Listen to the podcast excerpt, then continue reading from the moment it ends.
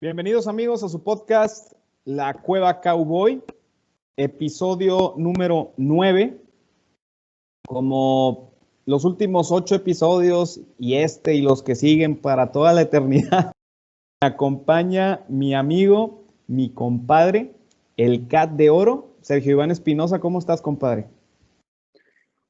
¿Qué onda, compadrito? ¿Cómo andamos, güey? Pues aquí, Un poco triste, güey, pero pues bueno, hay que darle al análisis, hay que darle a lo que nos truje, chinche, como dirían, güey. Saludar mucho a la audiencia, desde aquí, desde la Cueva Cowboy. Y pues, ¿qué te digo, amigo? La verdad es que siempre que empiezo con el ¿qué te digo? Es porque ya estamos acostumbrados, güey, lamentablemente. Este fin de semana fue algo espeluznante, güey. Yo creo que porque viene Halloween, güey. Pero algo espeluznante, güey. De terror, güey. Esto ya parece una película de terror. Pero como siempre lo he dicho, y yo creo que es algo que me caracteriza al pie del cañón, güey. O sea, a la fe es lo que se pierde al último. Y pues al pie del cañón, aquí con la audiencia, y aquí vamos a seguir dándole para ustedes, porque esto es nuestra pasión, lo amamos.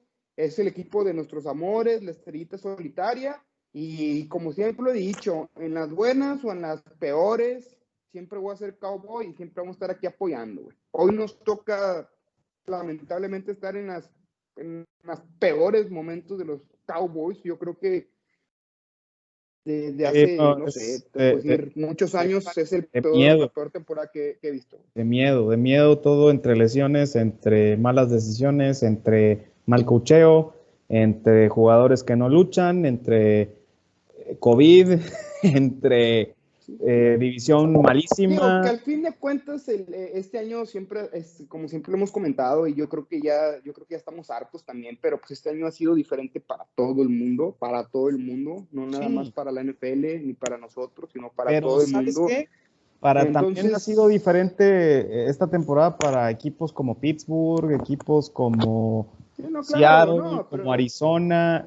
Esa no es excusa. La realidad de las cosas es que lo llegamos a platicar al principio de esta serie de podcast, y eso es lo que más duele y lo que más nos afecta, que teníamos un equipo bastante competitivo para poder hacer algo grande y al final de cuentas, dejando a un lado las lesiones, no se ve ese espíritu de querer hacer algo importante. Son puras tragedias, puras cosas. Yo creo que ahorita vamos a platicar un poquito más de todo eso, de cómo sentimos que va la cosa. La verdad, antes de que iniciemos nuestro resumen del partido de Washington, que la verdad ni quiero hablar de él, o sea, va a ser muy corto porque además... No, pero yo creo que también ya hay que acostumbrarnos, amigo, acostumbrarnos a dar análisis que va a estar haciendo los análisis, van a ser iguales, toda la temporada, va a ser una temporada muy larga y pues ni modo, güey, con la sonrisa y todos con la misma pasión y pues yo creo que a darle, compadre, de una vez. Antes que nada, antes de empezar, recordarle a la audiencia que nos sigan en todas las formatos y redes sociales que nos puedan encontrar. Saben que estamos en Spotify y en YouTube como La Cueva Cowboy. Tenemos nuestra cuenta de Facebook y de Instagram, La Cueva Cowboy. Igualmente, por favor, síganos. Ahí seguimos poniendo más información durante la semana. Podcast todos los jueves. Nosotros grabamos los martes, entonces vamos a tratar de actualizarlos con lo que tenemos de información. Sí, claro. Y recordarle a la audiencia que por favor nos haga el favor de compartir lo que viene siendo el podcast y lo que se suba a la Cueva Cowboy. ¿Para qué? Para que seamos más, esta comunidad siga creciendo y nos va a beneficiar a todos. Esto es un beneficio para todos y pues adelante, amigo. Pues bueno, empezamos con el partido de Washington.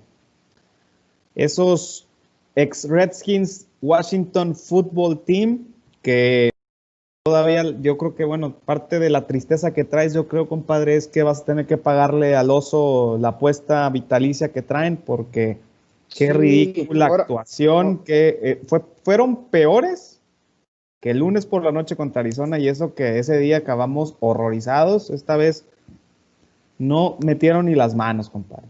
Así de plano. El resultado final del partido fue 25-3. Ganó Washington, obviamente. 3 puntos producidos por la ofensiva.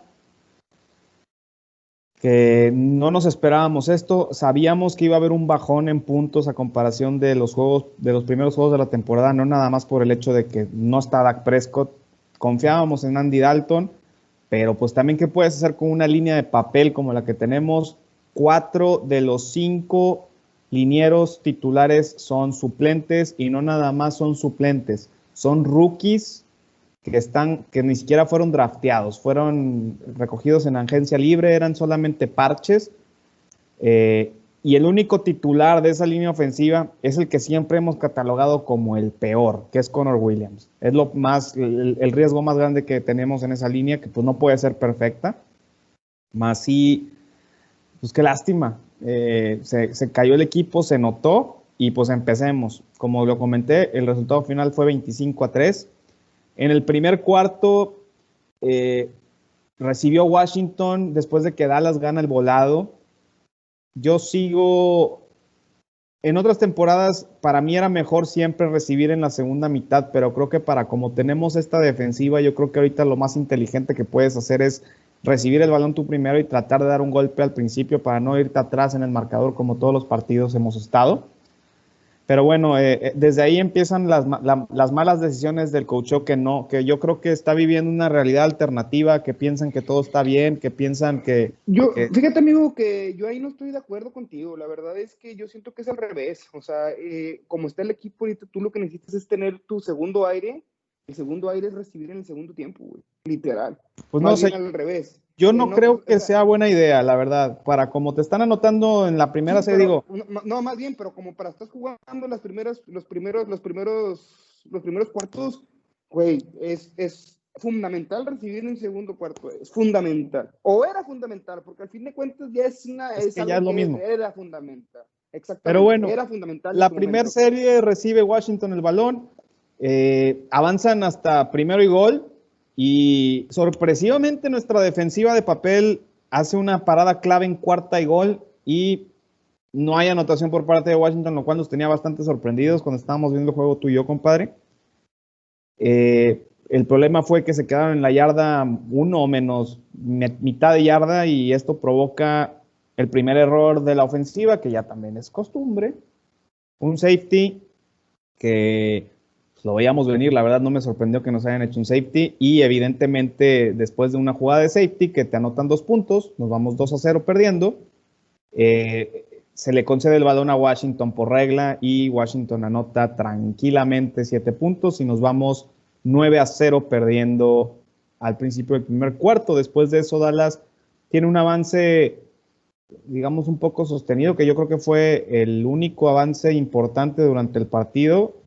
Y se reflejó, no como queríamos, pero fueron 3 puntos que dijimos, bueno, para como ya paramos una vez, a lo mejor y empezaron lentos, pues tuvimos la desgracia de que empezamos casi en nuestra yarda 1, entonces les dimos el beneficio de la duda, y fueron 3 puntos, y después hubo una serie por cada equipo que no pasó nada. Y ese fue el primer cuarto, compadre. No sé si me quieras ayudar.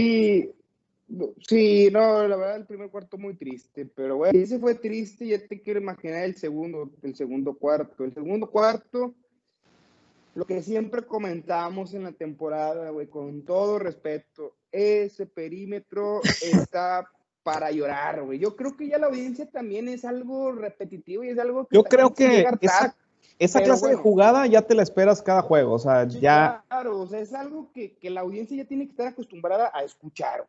Otra vez, pase largo de Washington, 52 yardas el pase, el receptor, volvemos a insistir, separado, 5 yardas de nuestro corner Diggs, separadísimo, güey, 5 yardas. A mí eso se me hace increíble, que en circunstancias de juego se puede dar una vez, 2 veces, pero es de diario, o sea, con los Cowboys es partido que estás en las, pero nada más estas son jugadas largas donde se escapan, no, güey, también hay flats, también hay silence, donde, güey, siempre está separado el corner, güey, están perdidos, güey, con todo respeto, están perdidos.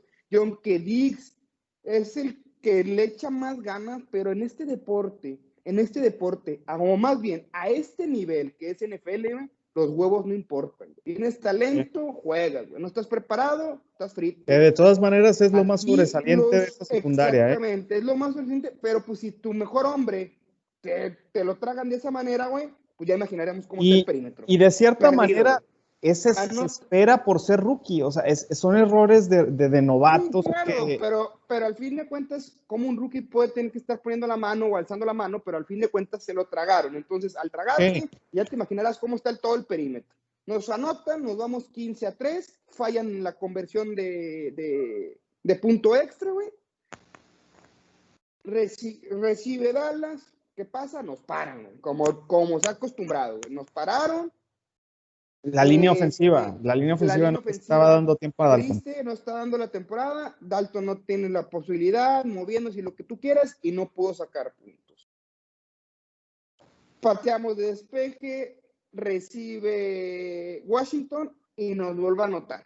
¿Cómo nos vuelve a anotar? Con una ofensiva sostenida y con un pase a suela cerrada que, volvemos a insistir, con una separación de más de 3 yardas del que lo estaba cubriendo. Entró caminando. Entró caminando. Entonces, lógicamente, ahí tus 22-3 en el medio tiempo. Lógicamente, en el medio tiempo nosotros, como analistas, porque también, y como aficionados, sobre todo de la Cueva Cowboy, habíamos dicho, este juego se acabó. Sí. Se acabó. Y pues el tercer cuarto fue... Al igual como te decía, como también el cuarto es tiempo basura, en toda la segunda mitad hubo 3 puntos hechos por Washington y porque tuvieron ahí la oportunidad con un balón suelto que hubo ahí de por medio en el cuarto cuarto, que ya platicarás tú de eso. Lo relevante del tercer cuarto que fue, pues fue el golpe a Andy Dalton, ¿verdad? Por parte de este jugador Bostic, que obviamente fue expulsado del partido de inmediato, una jugada... penosa, alarmante que estas cosas sucedan en el juego de fútbol americano. Sí, entiendo que actualmente sigan sucediendo. Se vio mala leche, pero también un tema que voy a irme adelantando con ese tema para mejor darle. Me sorprendió mucho la actitud de los jugadores. Tú que jugaste americano me lo vas a poder decir más fácil. ¿Qué pasa cuando le pegan a tu coreback, compadre? No, y no nada más es a tu coreback, hay que insistir en esto, pero el coreback es una pieza fundamental en el equipo. Ahora que pasó lo de Andy Dalton, güey, vas y el que le pegó mínimo lo vas y le empujas, güey, sí, o le metes la madre. Es más, si no se acuerdan de una jugada muy, muy famosa, para que la audiencia tenga un conocimiento de lo que estamos diciendo. Cuando el liniero defensivo de Cleveland le quita el casco al quarterback de Pittsburgh y le pega, y Ponzi va y el centro va, güey, y se la avienta y literalmente le metió puñetazos al aire libre, güey. Eso es, yo creo que Ponzi ahí sí se sobrepasó, pero eso es las ganas de querer a tu compañero, de apoyarlo, de jugar en equipo. O un ejemplo clarísimo es hace miles de años, Terrell Owens yendo a celebrar a la estrella del campo y que Emmitt Smith corre y lo taclea de puro coraje. Están desconectados los jugadores. No sé si a lo mejor no se dieron cuenta. Yo creo que sí, porque era evidente que le acaban de dar un trancazo tremendo a Andy Dalton, pero es preocupante que ni uno solo de los jugadores se acercó a reclamar, oye, güey, ¿qué pedo? ¿Qué tienes? ¿Qué te pasa? ¿No? Sí, y ese fue un tema... Y ese fue un tema bastante grande que hubo el domingo en las conferencias de prensa, que hasta incluso desde ahí empieza a notar cómo a McCarthy se le está saliendo de control el vestidor, al decir, yo esperaba que mis jugadores tuvieran algún tipo de actitud para reclamar. Ajá, y no la hubo. No la hubo. Claro, eso ya entiendes cómo es que los jugadores también ya les vale un cacahuate. Sí, es como te lo comenté, estando aquí en la Cueva Cowboy, como se lo comenté a ti, compadre, dije, güey, o sea, este equipo ya es una farsa, güey, es una bola de mediocres, güey, y sobre todo cero profesionales, porque al fin de cuentas ese es su trabajo. No estamos viendo a típico Liga Mayor, güey, del Tec contra Tigres, o no estamos viendo este partido que tú ves y que es de huevos y que si el equipo no quiere, bueno, no, güey, aquí son profesionales, a ti te están pagando para que hagas un servicio, güey, para que le des un espectáculo a la gente. Y ese tipo de mediocridad habla de la falta de profesionalismo que tienen los jugadores de los Vaqueros. Y también habla de la falta de huevos que tiene que tener el head coach McCarthy, o ya si no es el head coach McCarthy, ya, güey, Jerry Jones, que con tus huevos que siempre hablas, con eso baja y regáñalos, güey. Y también baja, parte de esa desconexión, compadre, también se notó al final del partido, en la última jugada, se empezaron a empujar entre los mismos jugadores de Dallas. De hecho, o sea, si quieres, mira, pasamos al cuarto cuarto. Sí, la verdad es que lo relevante fue el golpe de Dalton y sí, claro, el ingreso de Ben DiNucci, nuestro quarterback. Estelar. Fíjate, yo te voy a decir algo. Cuando lo draftearon en este draft que tuvimos este año, pues viene de una escuela pequeña, la escuela es James Madison. Alcancé a ver algunos videos cuando fue el draft. La verdad es que tiene mucho talento, pero pues le falta mucha experiencia y juego contra equipos fuertes, porque su universidad no jugaba en las divisiones importantes colegiales. Pero tiene un brazo bastante interesante que, digo, se vio en este tercer cuarto una serie en la que puso un pase preciso a Mari Cooper. Que no sirvió de nada porque pues, no pudimos avanzar fuera de esa jugada porque lo están cuidando, que yo creo que ya también eso ya es irrelevante que te pongas a cuidar a hacer puras corridas o pasecitos cortos. Déjenlo que se suelte, déjenlo que agarre experiencia. No, y si Zeke Elliott estuviera agarrando su papel que le corresponde en este equipo de ser líder, si él estuviera haciendo bueno, güey, que se haga la corrida, que se baje la defensa y empezar a lanzar, güey. Pero la realidad es que Zeke Elliott no está en su nivel. Zeke Elliott es que los primeros que debería quedarse la boca y ponerse a entrenar. Que, por cierto, no lo comentamos. Él ya empezó a picar, güey. No lo comentamos, comentarios. Ese avance en el segundo cuarto, antes de la primera mitad del partido, esa intercepción provocada por Elliott. Elliott sigue cometiendo errores fundamentales. De hecho, ya se vio en este tercero y cuarto cuarto que ya empezaron a usar más a Pollard. Sí, claro. Y de hecho era lo que yo te comentaba. Yo me acuerdo muy bien en el medio tiempo aquí en La Cueva Cowboy que te dije, güey, o sea, tienes que sentar a Zeke ya, güey. Tienes que tenerle un castigo. Lo tienes que sentar, güey. Ya, literalmente. Y no nada más una serie. Como comentaban ahí la racita. No, es todo el juego, güey. Sí. Y con todo respeto, si quieren un avance o quieren diferencia de Zeke Elliott para el próximo partido, lo tienes que sentar, güey. Sí. Tiene que empezar Pollard, güey. Tiene que dar Pollard, güey. Y si Pollard está dando un buen juego el domingo en la noche, lo dejas. Lo tienes que dejar y que entre de relevo Zeke a bloquear o ¿sabes qué? A estorbar, güey. Porque lo peor es que ni bloquea, güey. Ese güey nada más da, es un cono. Ese güey nada más da y que estorbe, güey. Sí. Ahí a la raza, güey, que la estorbe, güey. Pero bueno, entonces, vamos al cuarto. Sí. Entramos al cuarto. Íbamos 22-3.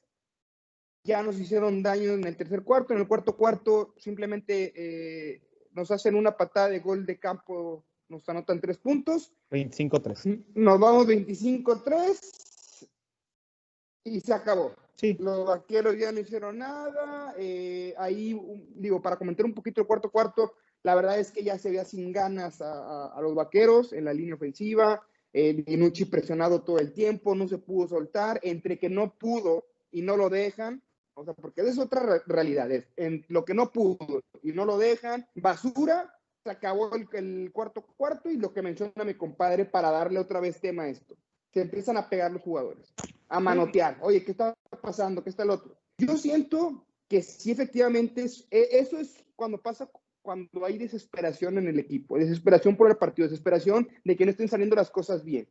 Pero a mí también me llama mucho la atención del lado positivo, porque no nada más hay que ver lo negativo, del lado positivo es que ya necesitaba alguien que manoteara, güey. Ya era hora, güey. O sea, no es posible que en 6 juegos, fíjate lo que te voy a decir, en 6 juegos, el primero que he visto regañando o motivando o hablándoles fuerte, como lo quieras ver, como lo quieran llamar, a otro jugador, fue Andy Dalton metiéndole un cagón a la línea o motivándolos.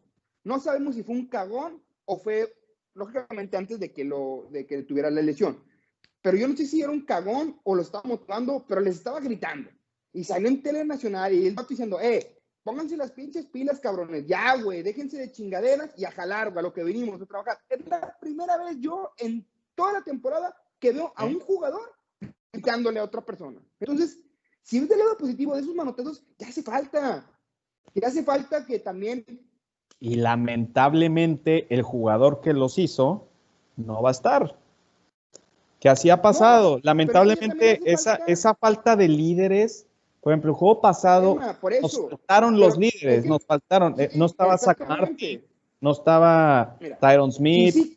Zeke Elliott. No lo va a hacer, compadre. No lo quiero. No es. También a Mari Cooper, que se ponga los pantalones, que se ponga bien las fundas y que salga adelante y que les grite. Es que no hay, bueno. Padre, ya sabemos que ese no es el rol de Mari Cooper. Pero si no hay un jugador, vamos a dejarlo ya a cosas más a la ligera, güey. Si no hay un jugador que pueda, güey, ponerse el equipo a los hombros y decir como líder, no como jugador como lo está haciendo Prescott, que está, pues, no, o sea, un líder nato. Si no hay nadie, güey, si no tienes un jugador así, güey, tienes que sacar tu head coach, tu coordinador ofensivo, güey. Yo nunca he visto, güey, con todo respeto, yo nunca he visto a Kellen Moore metiéndole un cagón a la línea. Yo nunca le he visto a un Kellen Moore, güey, metiéndole un cagón simplemente hasta el quarterback, decirle, güey, salte, ya viste, porque el otro, yo no lo veo, güey. ¿Será porque es joven? Y con Andy Dalton, pues dice, güey, es mayor que yo, a lo mejor tiene más experiencia que yo, güey. Pues mejor lo respeto. Y lo tiene. Pero si es así, y la tiene. Pero si es así, entonces ahí es donde tienes que hablar. McCarthy, como head coach. Es que también ve a McCarthy cómo está. Sí, McCarthy, no, o sea, digo, entiendo ahora, que ahorita traen el cubrebocas y no se ve. Rol, entiendo que traen el cubrebocas. Sí, claro. Pero está así, yo lo veo viendo arriba todos los partidos, a la pantalla hermosa que tiene el estadio de los Cowboys, siempre está viendo hacia arriba, ni siquiera se ve una expresión, o sea, yo cuando traigo cubrebocas, sabes cuando estoy sonriendo y sabes cuando estoy serio, o sea, todo el mundo sabemos, se nota. Ahora, si McCarthy no lo dejan o él piensa que no es su labor, pues entonces con todo respeto, así como Jerry Jones está en todo, güey, como Jerry Jones está en todo, en contrataciones, quiere estar en todo, pues entonces ese rol te corresponde, papá, baja y castiga a los jugadores, castígalos económicamente, pero bueno, castígalos sentándolo. No creo que vaya a pasar porque ya salieron el día de hoy a aplaudirles, pero para ya nada más cerrar el juego de Washington, compadre. Como la semana pasada, yo creo que ya vamos a hacer esto siempre, aunque jueguen bien, lo bueno, lo malo y lo feo. En general. Bueno, sí, en general. Yo creo que es que la verdad, lo bueno, amigo, te voy a hacer con todo lo bueno, güey. Lo bueno, y que para mí no es bueno, pudiera ser, y en su dado caso, porque neta que es algo así, sería Jaylon Smith, que sigue como líder tacleador de la NFL, güey. Hasta ahí, güey. Y te digo que no es bueno, porque Jaylon Smith no estaba en el nivel que él nos acostumbraba a dar, pero bueno. Si quieres sacar algo bueno o positivo para mí lo bueno es que pudimos ver a Ben DiNucci jugar. Que gane experiencia. Ahora. Para mí. Lo malo. Yo creo que lo malo, yo creo que la falta de actitud de los jugadores. Perfecto. Yo creo que ya no es tanto la defensiva ni que la línea ofensiva. O sea, ya sabemos que tienes un equipo parchado. Ya sabemos que tu defensiva no está funcionando. Bueno, güey, como nos decían a nosotros, nuestros coaches queridos, güey, si la vas a cagar, caga la máxima, güey. Si ya te comieron, güey, hazle una pinche interferencia, tíralo, güey. O sea, caga la máxima, güey, que se vea que tengas huevos de decir, bueno, güey, la cagué, pero pues ni pedos, güey. O sea, si ya no traes talento, pues mínimo, métele huevos. Lógicamente no es suficiente en una competencia como la NFL meterle huevos, pero que se vea la diferencia, mínimo decir, bueno, estoy unido... Quiero a mi compadre y no voy. ¿Para ti qué es lo malo, compadre? Estoy de acuerdo contigo. O sea, para mí lo malo es todo. Pero sí, o sea, de acuerdo. La actitud es lo que está marcando ahorita la diferencia. Esa falta de actitud es lo que hace que se vean peor de lo que están jugando. O sea, eso hace que se vea todo mal. O sea, porque puede ser malo, pero de perdido le echa ganas, güey. O sea... Sí, claro. O sea, y yo creo que lo que más coraje me da es que no son malos, güey. O sea, son jugadores buenos. No sé ahí qué les está faltando, un sentido de que los dirijan, que los motiven. Yo creo que la falta de motivación y falta, más que es que motivación sí hace falta, pero también falta lo compromiso. Y es a lo que yo voy. Lo feo, güey, es lo que le pasó a Dalton. Sí. Literal, güey. También iba lo mismo. Porque al fin de cuentas es un ser humano, güey, y con una conmoción como que se la dieron a este güey que debería ir a la cárcel, güey, al penal. Que ya avisaron que no lo van a multar, ¿eh? Sí, no lo van a multar, pero ya salió diciéndole al coach, el head coach de Washington, Roy Marinelli, le fue a decir a McCarthy que iba a tener una sanción privada. Qué bueno. Jugador. Qué bueno. Ya se lo dijo. Se lo dijeron. ¿Por qué? Porque sí, el único que salió a defender a Andy Dalton fue McCarthy. Con todo respeto, fue el único que dijo, ese güey tiene que ir a la cárcel, güey. Sí. Eso fue una jugada de un africano jugando contra el fútbol mexicano, güey. Con todo respeto, güey, ese güey debe estar en la cárcel, güey. Pero bueno, tiene ya la lesión, lo feo de la lesión. Eso es lo feo de Dalton. Y pues la falta de, volvemos a lo mismo, la falta de compromiso del equipo de no poder ayudarle a su compañero. Cerramos el partido de Washington.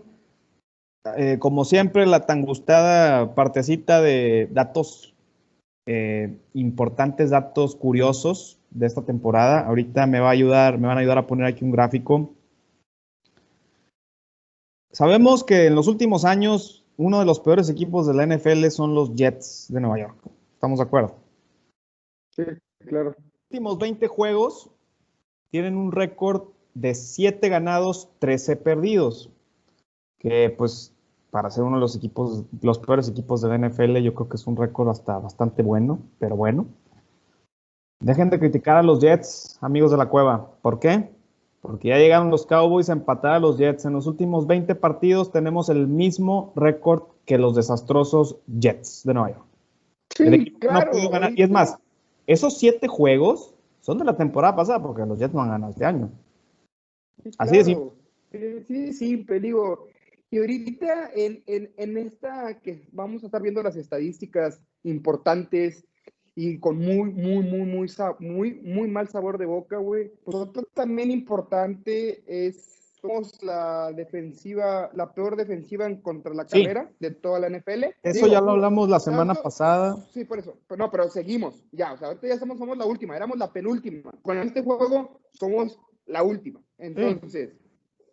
Otra cosa. Otro dato importante. A ver si ahorita aquí me ayudan también.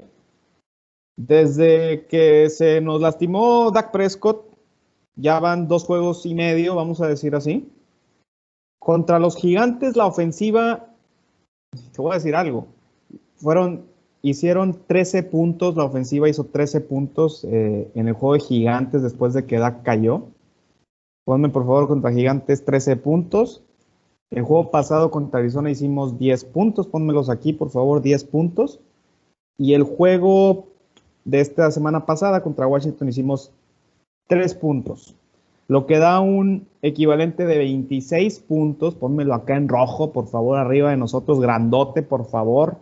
Que se vea qué vergüenza que después de 3 partidos hemos hecho 26 puntos. La ofensiva más potente de la NFL ha hecho 26 puntos en 3 partidos. Y eso nos ha costado perder juegos clave.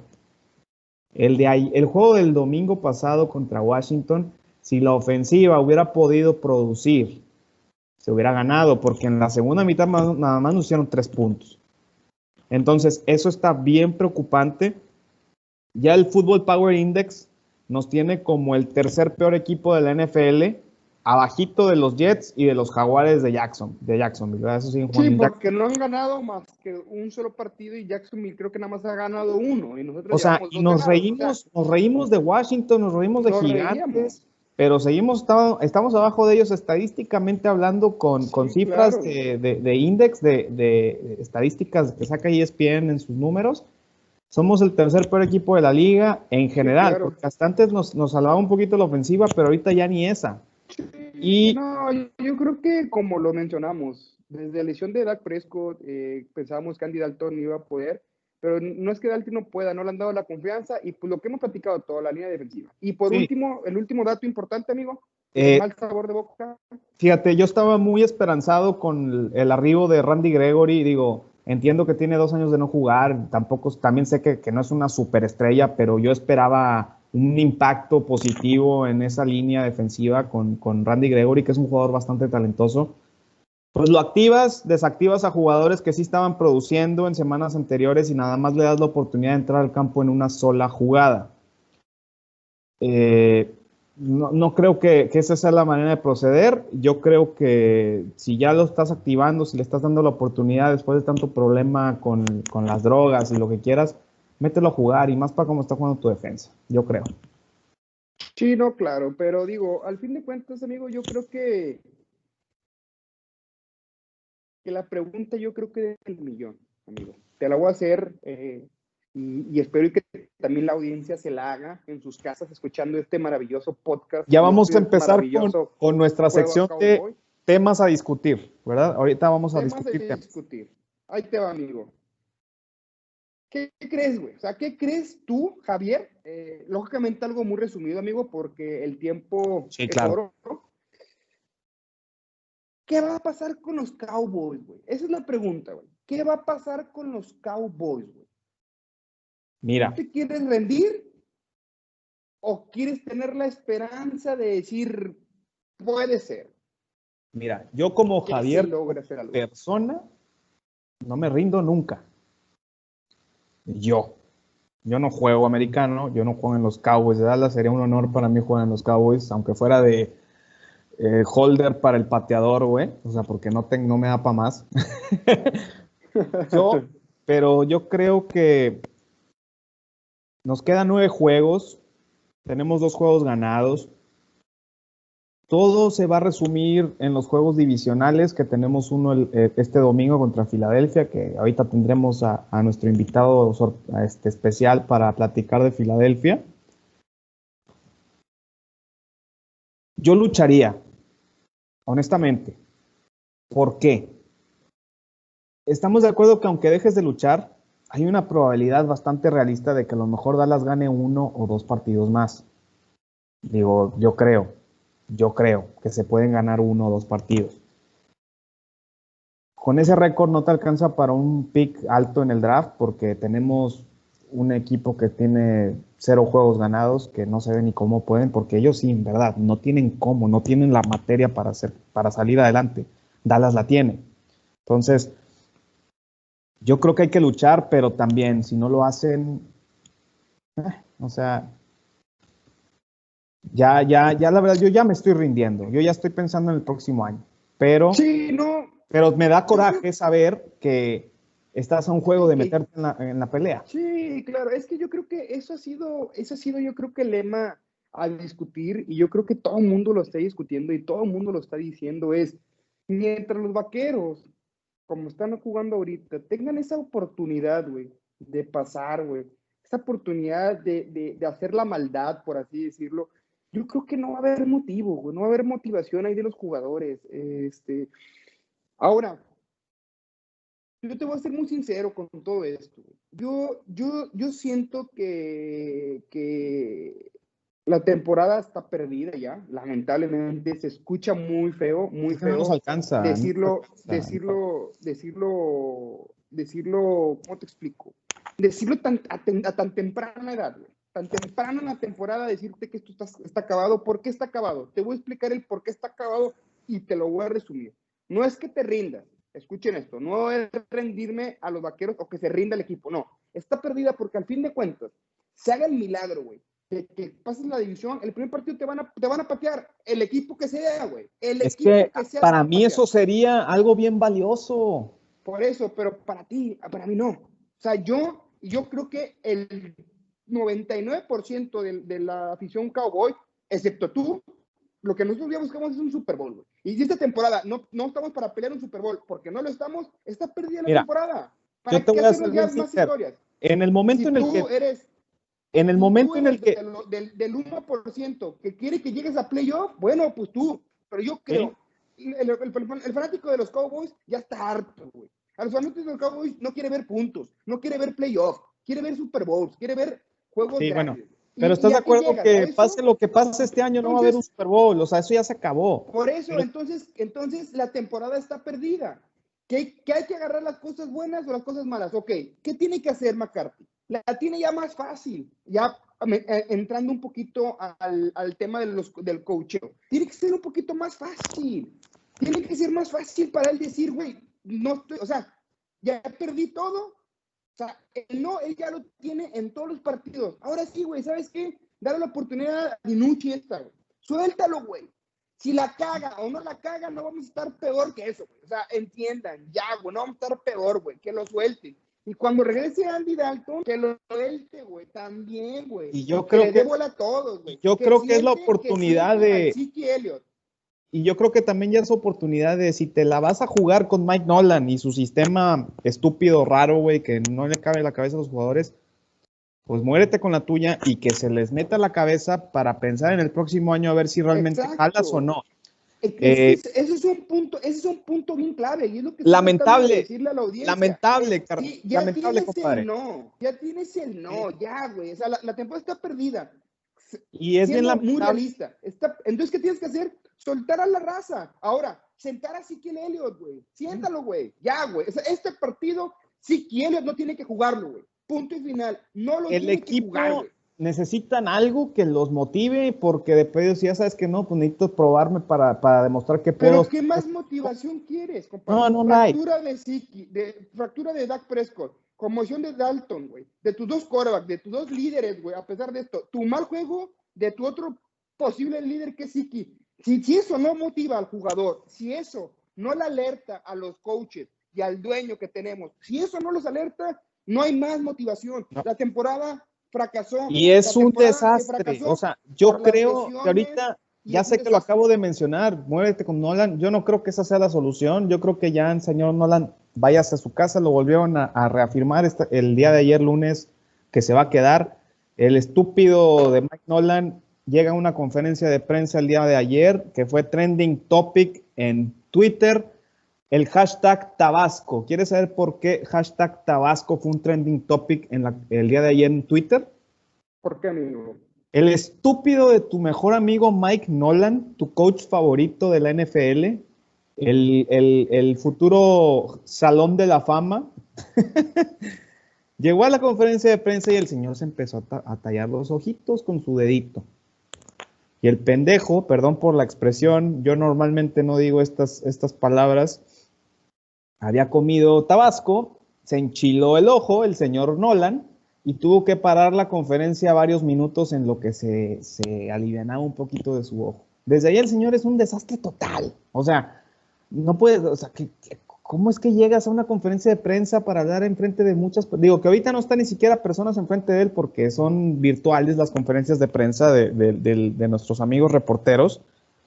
Pero ya es una falta de profesionalismo total. Sí, es que yo creo que eso se ve reflejado en la defensa, güey.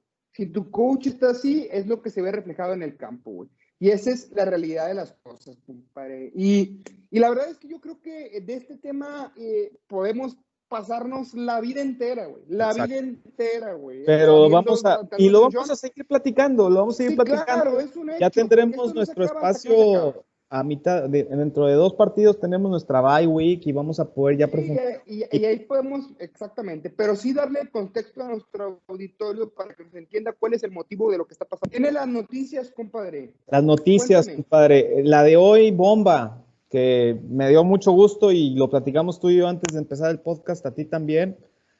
El día de hoy, martes, se anuncia, déjame nada más rápido dar el preámbulo de esta noticia. Desde el día de ayer se anuncia que los Cowboys tenían en la mira poner a 3 jugadores de la defensiva en el trading block, le llaman, el bloque de trades, en el que estaba, que me dejó un chorro de gusto cuando vi esa lista, vi que los 3 jugadores, uno era Robert Griffen, el otro es Dontari Poe, que bueno, que lo odio, o sea, vino nada más a robarnos dinero este señor, los dos, y el otro es Worley, que pues aunque les regales chévere, te lo van a agarrar en algún equipo, porque Worley es, yo creo que lo más feo que he visto en mi vida como corner, es el peor corner que he visto en mi vida, te lo juro, pero el día de hoy se anuncia que lograron acomodar a Robert Griffen al equipo de Detroit, y a cambio recibimos una 6ª ronda, Robert Griffen que cuando iba a empezar la temporada lo veíamos como que iba a ser un pilar de la defensiva, que nos iba a dar unos resultados tremendos. Sí, tuvo 2 sacks durante la temporada, pero nunca lo vimos jugar. Se vino a pasear a Dallas y se va por una 6ª ronda. Aquí la buena noticia es el aspecto financiero de esta operación, que yo creo que es una de las cosas buenas. Sí, claro, y como te lo comenté, ha sido la mejor decisión que ha tomado los Vaqueros en general. Ya deja tú lo financiero dentro del campo, en lo general, es la mejor decisión. Y qué triste estar tomando decisiones en tu semana 8. Sí. Es tristísimo. O sea, mira, bueno, ahí se notó que, o sea, estos 3 jugadores fueron puestos en este bloque de trades porque se dieron cuenta que no funcionan con el sistema. Entonces, ya nos vamos a casar con este sistema. Sí, claro. Cool, va, nos vamos. Entonces, sí, libero a este jugador, además de liberar $3 millones porque nos costó $6 millones. Entonces, liberamos $3 millones para el próximo año, lo cual es bastante bueno. Y se va a Detroit el señor, a un equipo también mediocre como Dallas, porque Detroit tampoco, no creas que me da mucho miedo. Sí, claro. Pero bueno, pues que el señor se vaya a robar a otro lado, esperemos que no. Y ni lo vamos a recordar, o sea, ese güey, haz de cuenta que llegó, pisó y se fue. Se llevó 3 millones de dólares. El señor Dontari Poe también con un contrato pesado por 2 años.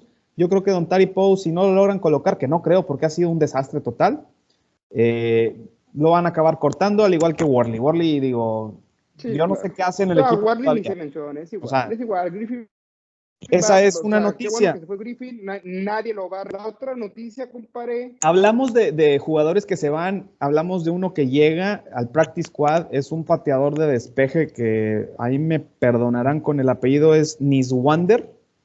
Viene a competir contra Chris Jones, que yo ya tengo varios años queriendo hay un cambio. Esperemos que pueda lograr hacer una buena competencia para mejorar un poquito sus despejes. Pero bueno, no es relevante ese tema. Sí, y la otra noticia es que Dalton no va a jugar. Temporada. Digo, yo creo que ya todos lo sabíamos. No DiNucci este time. DiNucci time. Que me lo suelten. Sí, nada más es aclarar a la audiencia que no juega por el protocolo de conmoción. Exacto. O sea, él está estable, él está bien, más pero el protocolo salió, que se tiene que seguir. No. Sí. Te voy a decir algo que yo escuché el lunes.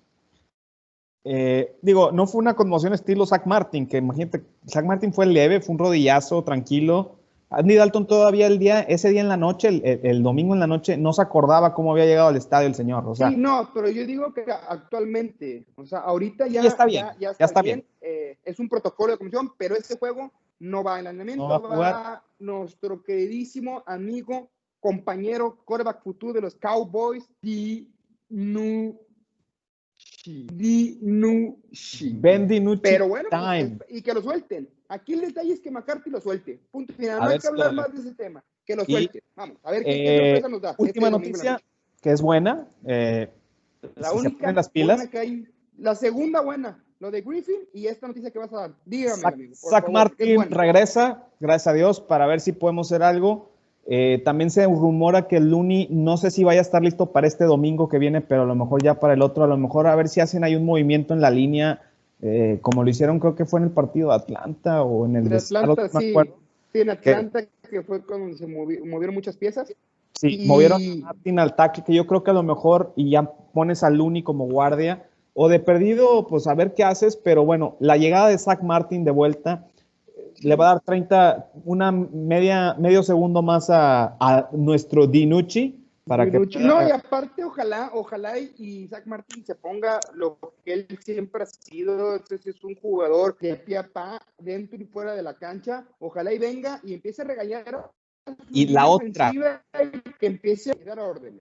Y la otra llegada importante, regresa nuestro chido Busi, que no es el mejor corner pero es el mejor corner del equipo. O sea, sí. Lamentable. O sea, no es el mejor corner, pero pues con esta ofensiva yo que cualquier corner es mejor que cualquier corner de nuestra defensiva. Exacto. Entonces, regresan ellos dos y esas son las noticias. Yo quiero pensar que por todo este tema del trade de Griffen, también el día de hoy escuché varios rumores que la verdad se me hace súper irrelevante.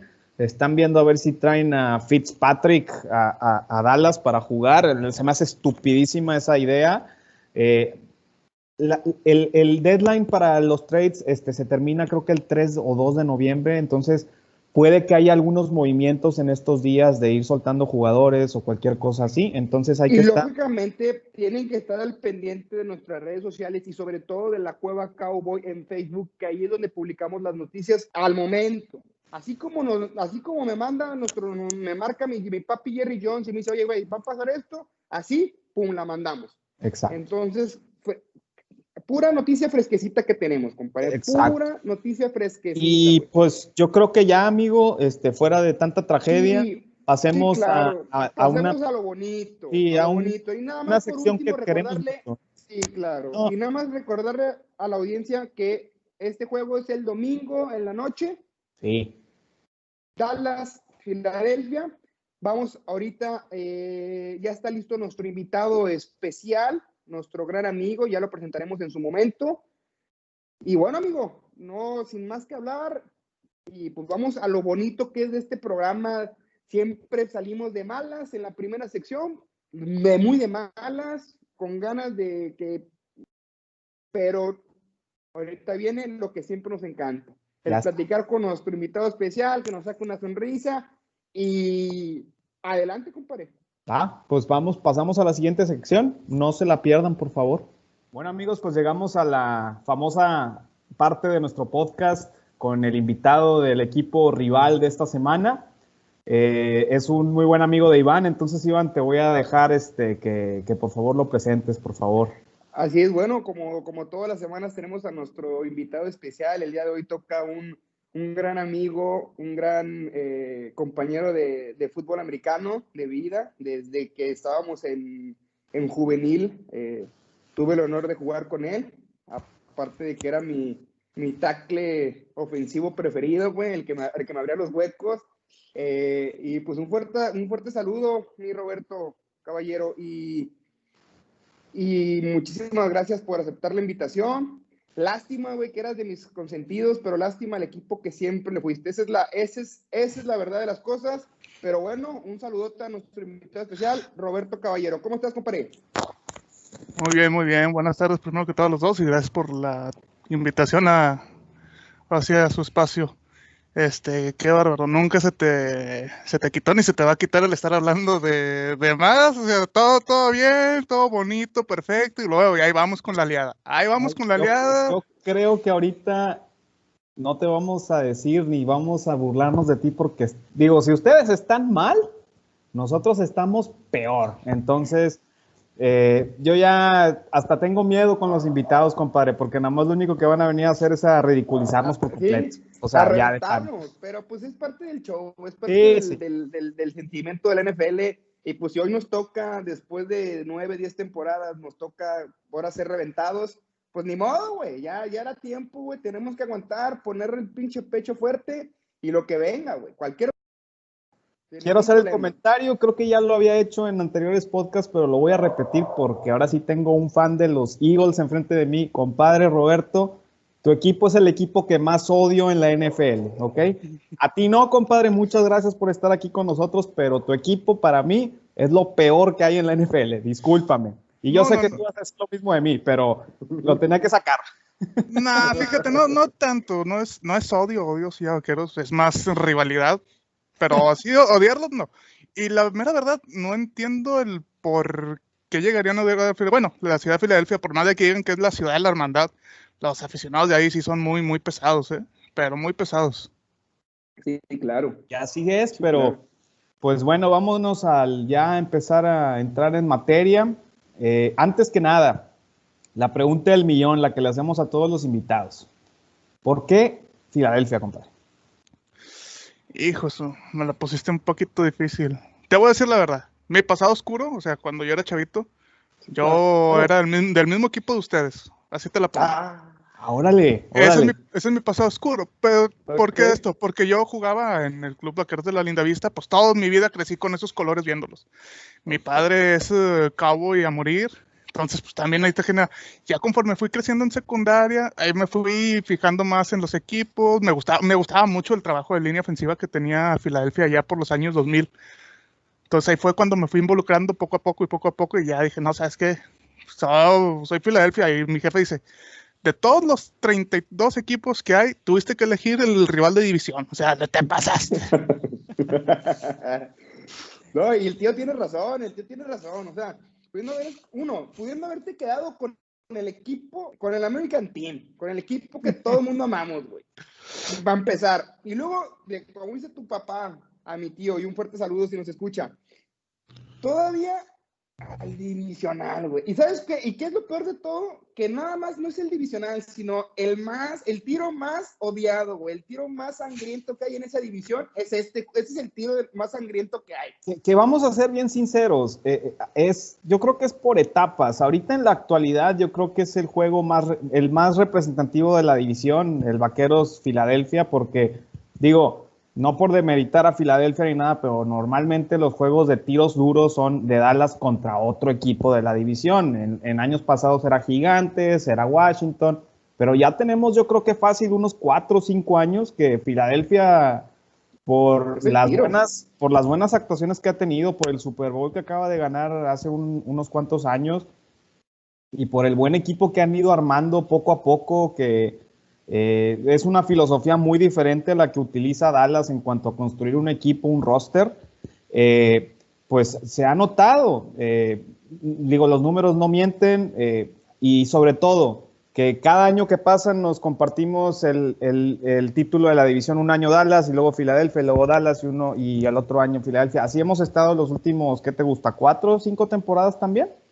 4 o 5 más o menos, sí. Sí. Entonces es ya el que ahorita es la actualidad, es el duelo que ahorita, pues digo, yo creo que a nadie le llama la atención. Yo creo que hasta por eso, por como venían los equipos, nos dieron un slot de Sunday Night para este próximo domingo que vamos a jugar. Lamentable para la audiencia porque va a ser una porquería de partido, porquería para Dallas, porque nos van a... Yo no veo las cosas buenas. Ahorita vamos a hablar un poquito del partido, que nos cuentes un poquito de tu equipo, pero todavía la semana pasada tenía tantita esperanza después de ver lo del juego de Washington de la semana pasada. Ya a mí ya se me acabaron las esperanzas. Ya lo platicamos en la primera parte del podcast, Iván y yo, y pues bueno, mejor para no hacer más largo esto, mejor cuéntanos... ¿cómo ves tú a tu equipo? Y después de eso, cuéntanos cómo ves a Dallas. Ok, vamos empezando. A Filadelfia, el primer juego con Washington le vi buen inicio. O sea, habían empezado bien la primera mitad, pero viene la segunda mitad y estaba escuchando a los narradores en inglés que dice, una reportera dice, ¿sabes qué? Pues ya fui a los camerinos de Washington, entrevistarle al entrenador, dice, no, que ellos tienen que cambiar su filosofía y no sé qué, tienen que empezar a moverse, hacer cambios de jugadas, estrategias y todo. Y en cambio con Filadelfia fue, no, vamos a mantenernos igual, no vamos a cambiar. Es algo lógico que tienes que hacer, tienes que cambiar. Si el otro va a ajustar, también tienes que empezar a mover tus piezas.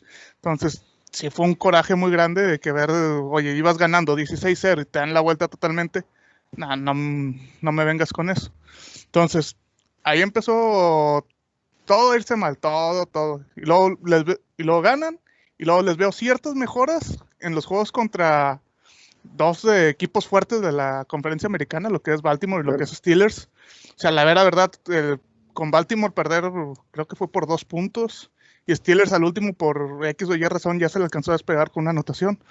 Pero la mera verdad me habían dejado buen sabor de boca. Pensé que el jueves pasado iban a tener una muy buena actuación contra los Gigantes.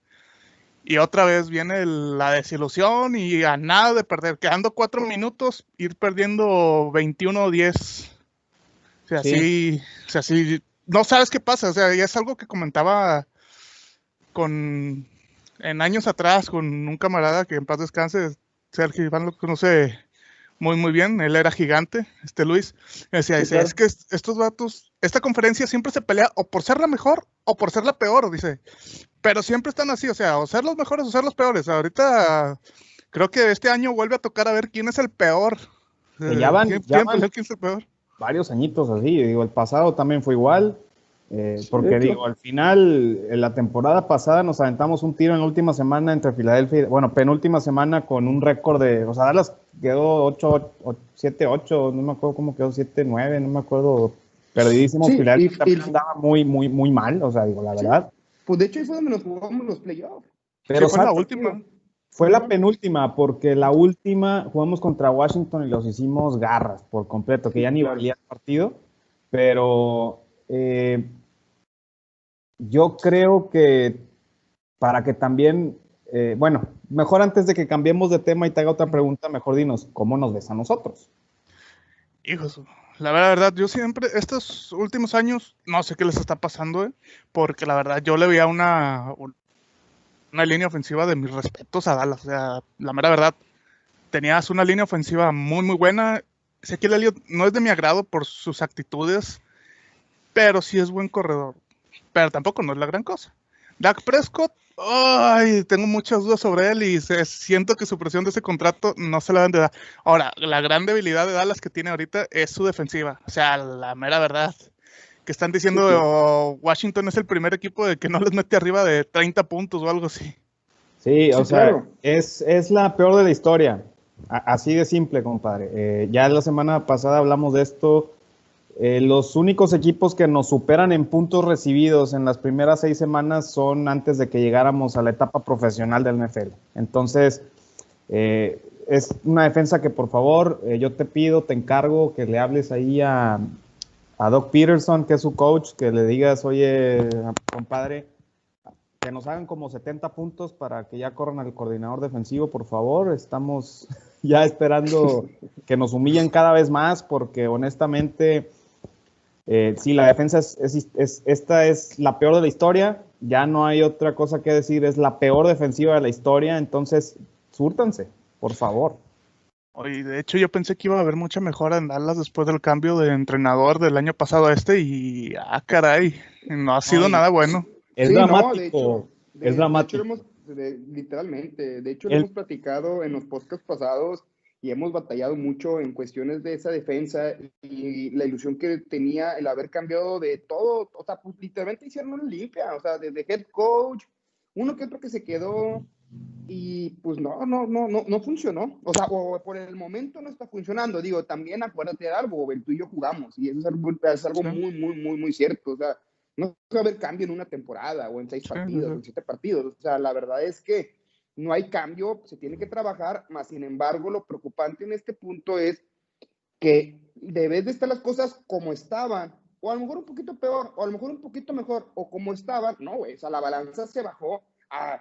Estamos peor que como estábamos. Ese es el punto. Ese es el detalle. Y eso es lo complicado para un head coach, ¿verdad? La presión que tiene McCarthy, decir, güey, o sea, yo, aparte de todas las lesiones, todo eso, que también estaba leyendo que en Filadelfia también es un hospital completísimo, güey. Sí, señor. Esa era la pregunta que quería hacer. O sea, ¿cómo es que un equipo como Filadelfia, pues digo, lo vimos con el Super Bowl que ganaron hace que fue 3 años? 2, ya va para 3. Te lo voy a decir porque ese día cumplí 30 años, tengo 32. O sea, me cayó de que Filadelfia ganara el Super Bowl el día de mi cumpleaños. Qué buen regalo, qué bueno. Entonces, me he venido a la macro, güey. Lo que yo quiero saber es, Roberto, digo, lo que le pasó a Dallas durante esta temporada, digo, no al mismo grado, porque entiendo que Carson Wentz se lesionó ya a finales de esa temporada, que estaba rompiendo, la que estaba para ser MVP de la NFL ese año, Carson Wentz, por los juegos que estaba dando, eran un equipazo en esa temporada. Pero ¿cómo lograron contrarrestar eso? Digo, entiendo que tenían a Foles, que la verdad a mí se me hace incluso mejor que Wentz como quarterback, digo, la verdad, digo, hay mucha gente que va a decir que no, porque es más joven, que porque esto, que por lo otro, que tiene más brazo, lo que quieras. Foles es un muy buen quarterback, súper servicial, cumplió bastante bien, que era muy similar a lo que le pasó a Dallas esta temporada con Dalton. O sea, bueno, digo, ahorita Dalton no está bien, le metieron un trancazo el juego pasado que va a estar fuera, pero Iván y yo hicimos esa comparación en su momento, de decir, es que ahorita la división no es buena, cualquiera la puede ganar, la verdad, hasta Gigantes, si se ponen las pilas, la puede sacar esa división, pero bueno. Nosotros tratamos de hacer una comparación, de decir, ¿sabes qué? Ese año Filadelfia también tuvo muchas lesiones, igual que Dallas las tiene ahorita, pero fueron contrarrestando todo eso y llegaron al juego grande y lo ganaron. Entonces, era como que nuestro ejemplo a seguir, pero vimos que Filadelfia sí se puso las pilas y Dallas no lo está haciendo. Sí, sí. Es que, bueno, de hecho, esa temporada sí hubo lesiones muy importantes, por si en la línea ofensiva Jason Peters, lo que era el tackle, se había lesionado gran parte de la temporada, si no recuerdo que toda. Carson Wentz al último se lesionó, pero Nick Foles, los coaches que estaban en ese entonces ya lo conocían, o sea, ya les había tocado en su etapa anterior de Filadelfia. A mí no me había agradado la primera vez que lo dejaron ir, o sea, no me acuerdo, Chip Kelly, creo que fue Chip Kelly el que deshizo ese equipo, se deshizo de Sean Jackson, de Nick Foles, de LeSean McCoy, o sea, esos tres eran un tridente ahí muy fuerte. Chip Kelly los hizo garras. Sí, fue el que los separa a todos. Entonces, Nick Foles, de hecho, ya estaba a punto del retiro, y su esposa fue la que le dijo, no, o sea, inténtalo una vez más, y fue donde otra vez entró con Filadelfia y vino ese cambio. Nick Foles es muy buen quarterback para mí. Lástima que no está, ¿por qué? Por el tope salarial, por el sueldo que tiene, pero para mí es un quarterback que se planta, o sea, y sabe que viene el golpe, pero aguanta hasta el último segundo para que se descubran, y suelta el pase, y recibe el golpe, cosa que Carson Wentz empieza, como todos los quarterbacks de ahorita, a correr de un lado a otro, de un lado a otro. Es bueno, sí, pero Foles es un poquito más frío en ese entonces, en esa experiencia, sí. que te digo, o sea, por eso lo quisimos comparar con Dalton, porque al final de cuentas era algo muy similar, sí. Pero bueno, no se va a dar, no va a pasar, la verdad, estamos muertos. Y agradezcan que Dalton todavía mantiene la cabeza en su lugar, porque después del tremendo golpe que le dieron, hasta le salió cuello de más. No, o sea, la imagen y no feo.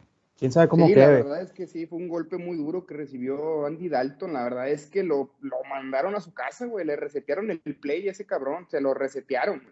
Pero, pero bueno, a ver, Bobel, o sea, a pesar de todo lo que estás viendo en la división, güey, que tu equipo Filadelfia, para mí, el único comentario bueno es que, para mí, yo siempre dije que era el equipo que otra vez iba, o sea, al principio de temporada, que era el equipo a vencer.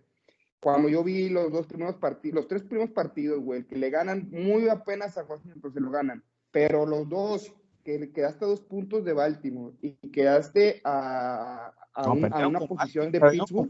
Sí. Perdieron con Washington. Sí, perdimos con Washington. Perdieron con Washington, y yo dije ahí, ¿qué onda? Pero después de esos dos juegos que vi contra Baltimore y contra Pittsburgh. Y el empate de Bengals. El empate de Bengals. Y que fue donde dije, güey, este equipo, o sea, sí empezó muy mal, güey, perdiendo con Washington. Pero, güey, qué miedo que le estés dando pelea a Baltimore. Qué miedo que le estés dando pelea a Pittsburgh. Y ahora, estamos entre las 2 y 3 semanas. Ahorita tú ves al monstruo que es Pittsburgh.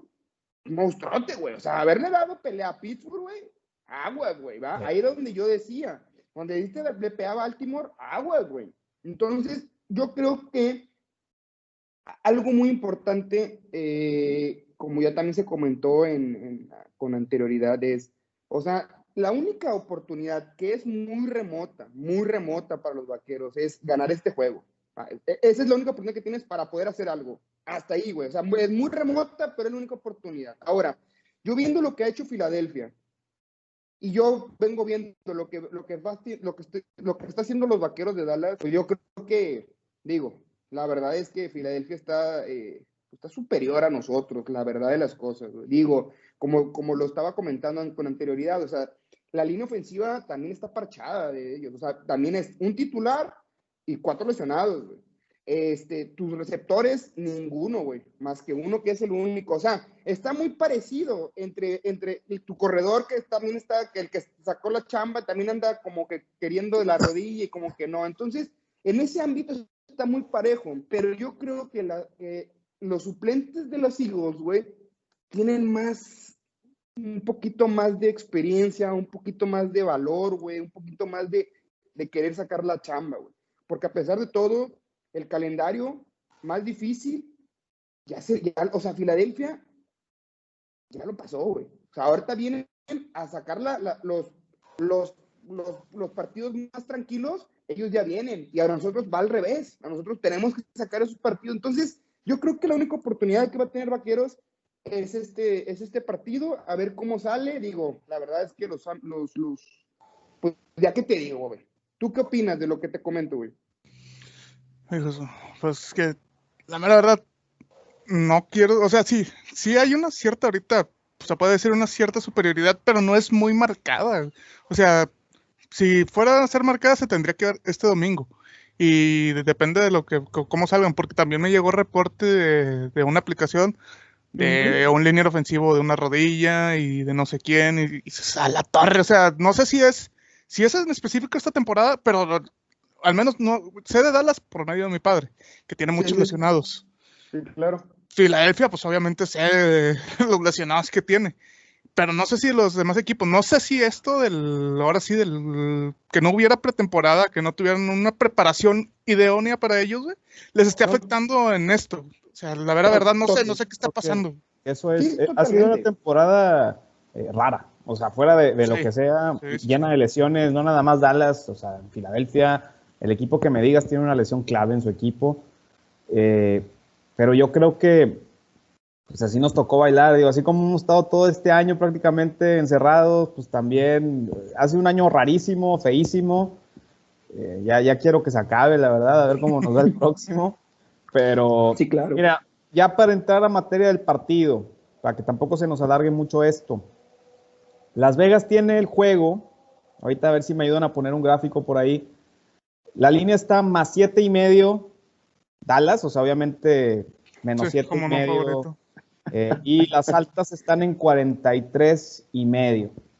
Nosotros tenemos una sección aquí en el podcast que estrenamos la semana pasada, que se llama El invitado dice, Iván dice y Javier dice. Entonces, dime tú, Roberto dice el resultado final. El marcador así, ¿cómo va? Es. Roberto dice, tienes que decir, Roberto dice, este es el resultado. Ay, pues, me lo puse difícil. Bueno, vamos a ponerle un, Roberto dice un, me lo voy a jugar. Voy a ponerle, Roberto dice un 35-9. Muy bien, okay. Perfecto. Bueno, Iván dice... Yo creo que va a ser un partido muy cerrado, la verdad, a pesar de, o sea, bueno, no cerrado, sino con muy pocos puntos, porque también Filadelfia, como lo platicamos, tampoco es, o sea, yo creo que trae mejor ofensiva, con todo respeto, yo creo que trae mejor ofensiva Washington, tiene un poquito más de jugadores más capaces que Filadelfia, pero Filadelfia en conjunto juega mejor que Washington, esa es la diferencia, güey. O sea, entonces, yo creo que va a ser un juego yo creo que se pierde el juego, yo creo que se va a perder un 21-10. 21-10, por favor, los Seahawks. Ok, y pues Javier dice... Eso sí quiero decir algo, Javier, antes de que entropile también a mi amigo Roberto. Me duele mucho, güey. O sea, mi corazón ahorita al decir ese marcador contra Filadelfia me duele mucho, güey. O sea... Hay que ser sinceros. Puedo haber sido Pittsburgh y digo, bueno, va, pero, o sea, Filadelfia, decir ese marcador, güey, es... Güey, se me salió la mitad de mi corazón, y es verdad, porque Filadelfia es odioso, Filadelfia es decir prefiero mentirle a la audiencia. Al principio de la temporada nosotros dijimos que lo perdíamos, acuérdate. Sí, claro, a pesar de todo. Digo, sí, claro. No, y ya no lo digo que lo perdíamos por lo que estamos viendo esta temporada, o sea, originalmente pensábamos que Filadelfia iba a estar mejor de lo que está ahorita, sigue siendo ahorita mejor que Dallas, claro, y por eso también Javier dice... 38-7. 38 a 7. O sea, parecido a 38-7. Sí. No, okay. Yo digo, a menos que el factor X es Ben DiNucci, vamos a ver cómo sale, a ver si lo sueltan. Ya lo platicamos en la primera parte. Si yo sigo viendo el mismo rendimiento ofensivo de la semana pasada, vamos a ser 7 puntos. Digo, no le veo para más. A menos que lo dejen que juegue, que lo suelten, que haya... realmente un cambio en cuanto al playbook de Dallas ofensivo, a lo mejor te diría que más puntos de Dallas, pero ahorita 2 juegos, o sea, en los últimos 3 juegos, desde que se fue Prescott, han hecho 24 puntos los vaqueros en 3 juegos, o sea, de estar haciendo más de 35 puntos por partido, ya se bajaron, y las altas hablan, o sea, las altas que nos pone Las Vegas hablan, o sea, de estar en 50 y tantas, ya estamos en 43, ya estamos bien bajitos, entonces se espera que Dallas no anote. Entonces, por eso ese es mi resultado. Y es que la defensiva de Filadelfia también ha respondido estas últimas semanas la defensiva muy, muy fuerte. O sea, vamos a ver cuál es la realidad de esto. La verdad es que ya va todo muy mal. No sé, Iván, si tengas algún comentario adicional respecto a esto. Sí, no, yo creo que ya para terminar con nuestro invitado especial, Roberto, ¿tú cuál crees que sea lo clave del partido para que Filadelfia gane? ¿O tú cuál crees que sea cuál es el punto débil de los vaqueros y el punto fuerte de los Eagles? Ok, no sé si lo comenté. Ahorita el punto fuerte de Filadelfia, lo que he visto, solo es la defensiva. O sea, la defensiva está siendo muy, muy dura. Ha castigado como no tienes idea. Ha metido mucha presión. Y Dallas, obviamente, ahorita su ofensiva es que si la de su talón de Aquiles. O sea, ya lo dijiste, por todas las lesiones de la línea ofensiva, que es la parchada, que todo el mundo, alguien que te sepa decir de americano, ¿cuál es la base de un equipo? O sea, ¿cuáles son los cimientos de un equipo? Es la línea ofensiva, porque sin ella no le das tiempo al quarterback, no abres huecos, no das tiempo. O sea, sí, claro. Una línea ofensiva es lo más importante, es lo primero que debes de tener para un equipo. Okay. Y no es porque haya jugado de línea. Y supongo que la clave para ustedes es la defensa de Dallas, ¿no? Que por donde nos quieras pegar. La basura de la defensa de Dallas. Por aire, por tierra, por donde quieras. Adelante, sírvanse, por favor. por donde quieras darle. Y tú dale, sí. Tú dale. Y o sea, oye, si jugadores a seguir de Filadelfia. Hijos, espero que ya... Por fin, es que me lo han la mera verdad, lo han reventado mucho, pero ahora sí, no, él no puede hacer toda la magia, y lo he escuchado en gente que hace podcast en inglés, dice, vato, es que entiende, no es Carson Wentz el verdadero problema, dice, Carson Wentz es el equivalente a lo que es Lamar Jackson en Baltimore, o sea, el tipo corre, tira pases, hace todo, pero no tiene quien lo proteja, entonces espero que al fin pueda tener un juego bueno para que al menos una semana me lo dejen tranquilo. Ok. Yo creo que una clave también es la línea ofensiva de Filadelfia es un poco débil, ¿no? Digo, si Dallas lograra hacer el milagro con sus edges de poder atacar a Carson Wentz, podemos complicar un poquito la ofensiva de Filadelfia, ¿no? Sí. Que no espero que lo hagan, pero bueno, ahí está la oportunidad. Sí, se puede dar el milagro, ¿verdad? Como lo comentamos con anterioridad. Exacto. Pues nada está decidido hasta que pite el árbitro y diga se acabó. Sí, no sabemos nada. No, y ahorita como está la situación, como lo comentamos, pues ahorita la verdad es que sí pudiera llamarse como un volado al aire, más sin embargo se ve un poquito más sólido Filadelfia, güey, que los vaqueros de Dallas. Esa es la realidad de las cosas. Y pues bueno, ya hablamos de los marcadores, de los jugadores importantes, de las debilidades, de las fortalezas. Y pues bueno, Roberto, también digo, nuestra intención es que con los invitados divisionales, pues nos veamos, para el siguiente partido y tenerte aquí con nosotros y hablar un poquito más a fondo de cómo sigue la temporada para nuestros equipos. Y pues no es un adiós, ¿verdad? Porque te vemos en unas cuantas semanas. Claro. No es un adiós, es un hasta luego. Y, y ya sabes, Roberto, desde ahorita te lo comentamos aquí en la Cueva Cowboy. Esperemos y puedas estar con nosotros el próximo juego que sea contra Filadelfia. Te lo agradeceríamos mucho, güey. Fuerte abrazo, güey. La verdad es que me da mucho gusto platicar contigo, compadre. Me recuerdas mucho nuestras épocas de futbolistas, de colegial. Pero, amigo, te mando un fuerte abrazo a la familia. Invitadísimo de honor. Muchísimas gracias por estar con nosotros, mi Roberto Caballero. Muchísimas gracias. Muchas gracias, Roberto. Y que ganes mejor. Sí, ojalá. Sí, no, nos van a ganar. Ay, Dios, bueno. Seguimos igual y ya en el próximo podcast que estés invitado te burlas de nosotros, a ver cómo nos va. Tienes el derecho, vas a tener el derecho, mi Roberto. Es que, mira, yo cuando me llego a burlar, cuando es al revés, pero es que estás hablando que es un Filadelfia... ¿Y cuántos Cowboys son? Y más aquí en México. O sea, sí es un de que... Ay, no me la acabo. En el grupo con el que estoy con los que jugué desde chiquito, o sea, la mayoría son Cowboys y siempre están friegue. Reventando la raza, ya sabes, mi bobo. Sí, así es, eso es parte de... Esto, es parte del show. Que como pero bueno... poner el pecho y ni modo, güey. Aguantar vara. Te agradecemos bastante, Roberto, te agradecemos muchísimo. Te esperamos aquí para el juego ya las últimas semanas de la temporada de regreso. Espero que tengamos más tiempo para poder hablar contigo y pues... Mucha suerte, de corazón, mucha suerte. Gracias, Roberto. Igual, gracias, igual, Roberto. Mucha suerte. Fuerte gracias por invitarme. Igual espero poder estar aquí en el próximo partido. Y abrazo a los dos y a sus familias que estén bien y cuídense con este virus que está a todo lo que da. Claro que sí.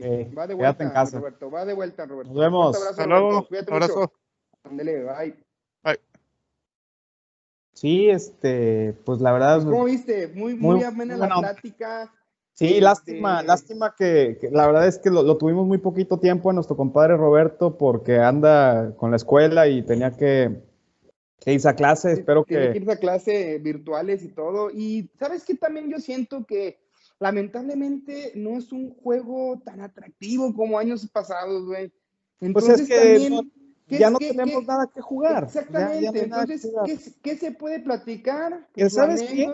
Eso es lo que más coraje me da, güey. Que si este equipo se pusiera los pantalones, como siempre lo decimos, este juego podría significar algo, porque no estamos fuera. O sea, ganando este partido te pones arriba otra vez. Pero hay que ser sinceros. Ya lo hablamos al principio del programa. Eso no va a pasar. Ya, sí, claro. Ya tiraron la toalla, sí. Ya estamos muertos. Entonces, pues vamos a disfrutar el partido, compadre. La verdad, sí, qué como bueno. Siempre. Y la verdad de las cosas es que yo disfruto mucho de tener a nuestro invitado, porque, pues la verdad de las cosas es